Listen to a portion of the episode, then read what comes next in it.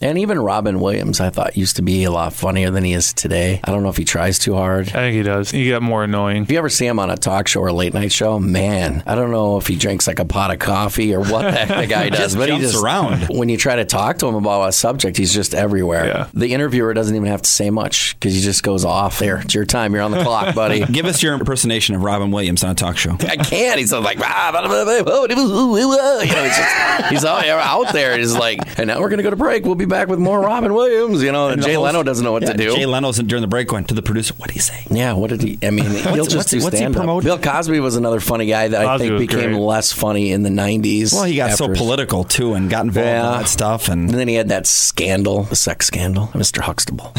how, how could he be bad? you can't. One of TV's favorite dancer right there. And some of my favorite sweaters, the Huxtable sweaters that he used to wear. My dad had the same exact sweaters too. dad back in the still day. does. Just wow. We should actually take pictures of our dad's closets and post them up on Facebook, and you'll see those very same sweaters.